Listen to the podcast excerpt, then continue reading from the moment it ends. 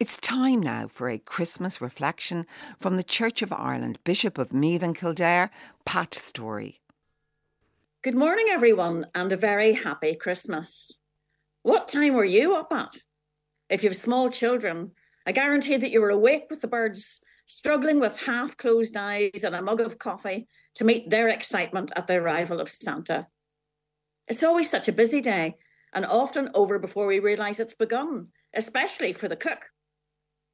Like many other services offered in society, I have to work on Christmas morning, and I'm often the cook as well. So it's a very organised household on Christmas Eve. Vegetables are peeled, puddings are boiled, turkeys are prepped. It's always a rush. But sometimes we're on our own, the hubby and I. The first time we were quite anxious to spend Christmas Day alone. No kids, no wrapping paper everywhere, insane amounts of chocolate ingested.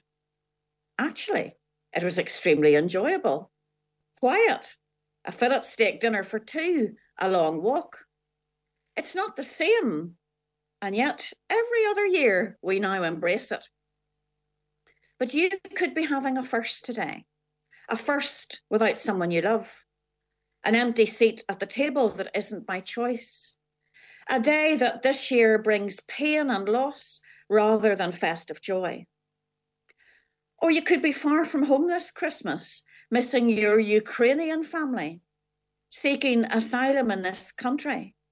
Christmas can't be about turkey and tinsel every year.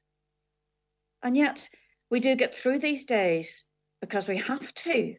This too will pass. Whether, as you listen to this, you're having the best Christmas ever or the saddest, or like most of us, somewhere in between, there is still good news.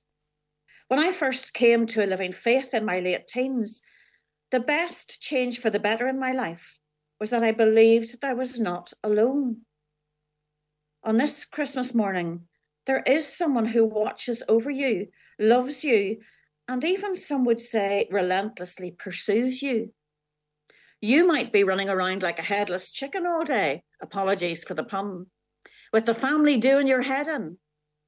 Or taking the day very quietly and mindful of yourself. This Christmas morning, whether good or bad, happy or sad, I wish you the company of Emmanuel, God with us. You are not alone. Happy Christmas.